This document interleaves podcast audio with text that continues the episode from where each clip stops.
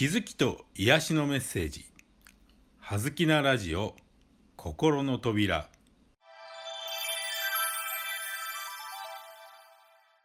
今日のテーマは役割です、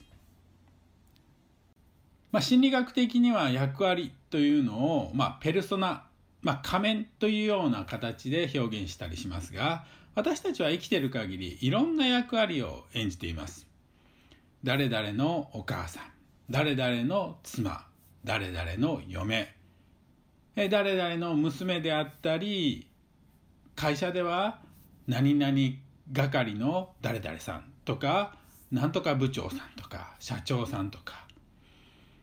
何々ちゃんのお母さんというようないろんな場面でいろんな役割を私たちは演じています。それ自体が悪いことでは決してないですし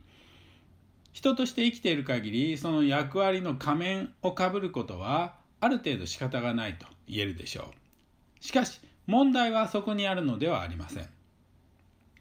役割を演じること自体が問題なのではなくその役割を演じているあなた本当の自分は何者かどこにいるのかどこにあるのかということに気づいてないことが問題なのです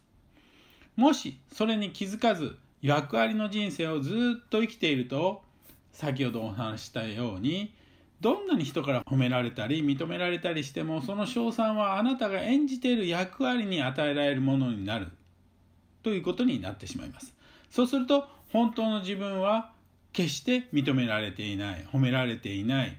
受け入れられないという観念を逆に強くしてしまうかもしれません。つまり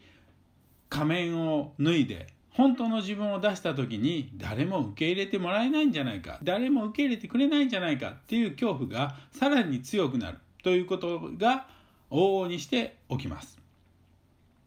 そう優等生で褒められて育った子供はその優等生という役割をずっと演じ続けないといけないというふうにどこかで思ってしまうということですね。で本当の自分はどうなのか本当の自分はどうしたいのかっていう自分の本当の気持ちが分からなくなってしまう。これが役割を演じる一番のデメリットと言えるかもしれません。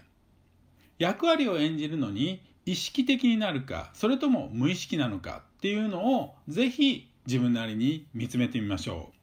う。その役割はあなたはやらされているのでしょうか？あるいは自ら進んでやっているのでしょうか？そこをぜひ見極めてみてください。その上で本当のあなたはどこにあるのか何者なのか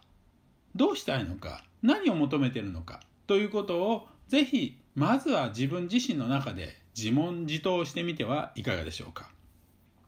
本当の私が何を求めているのか本当の私は何者なのかまさにそれがあるがままで生きるということにつながってくるのかもしれません。本当の自分が分からず役割だけの人生を生きているとどれだけ頑張っても報われないということになってしまいます。役割を演じることが悪いのではなくその役割をどれだけ楽しんで演じられるかそのためにもそのためにも本当の自分と出会う本当の自分を知る本当の自分とつながるということがさらに大事になってくるのかもしれません。役割を演じている自分に気づき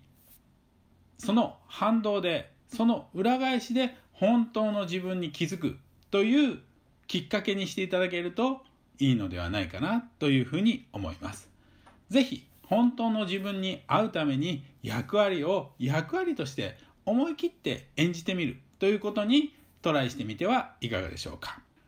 はい。それでは今日はこれで終わります。葉月光栄でした。ありがとうございました。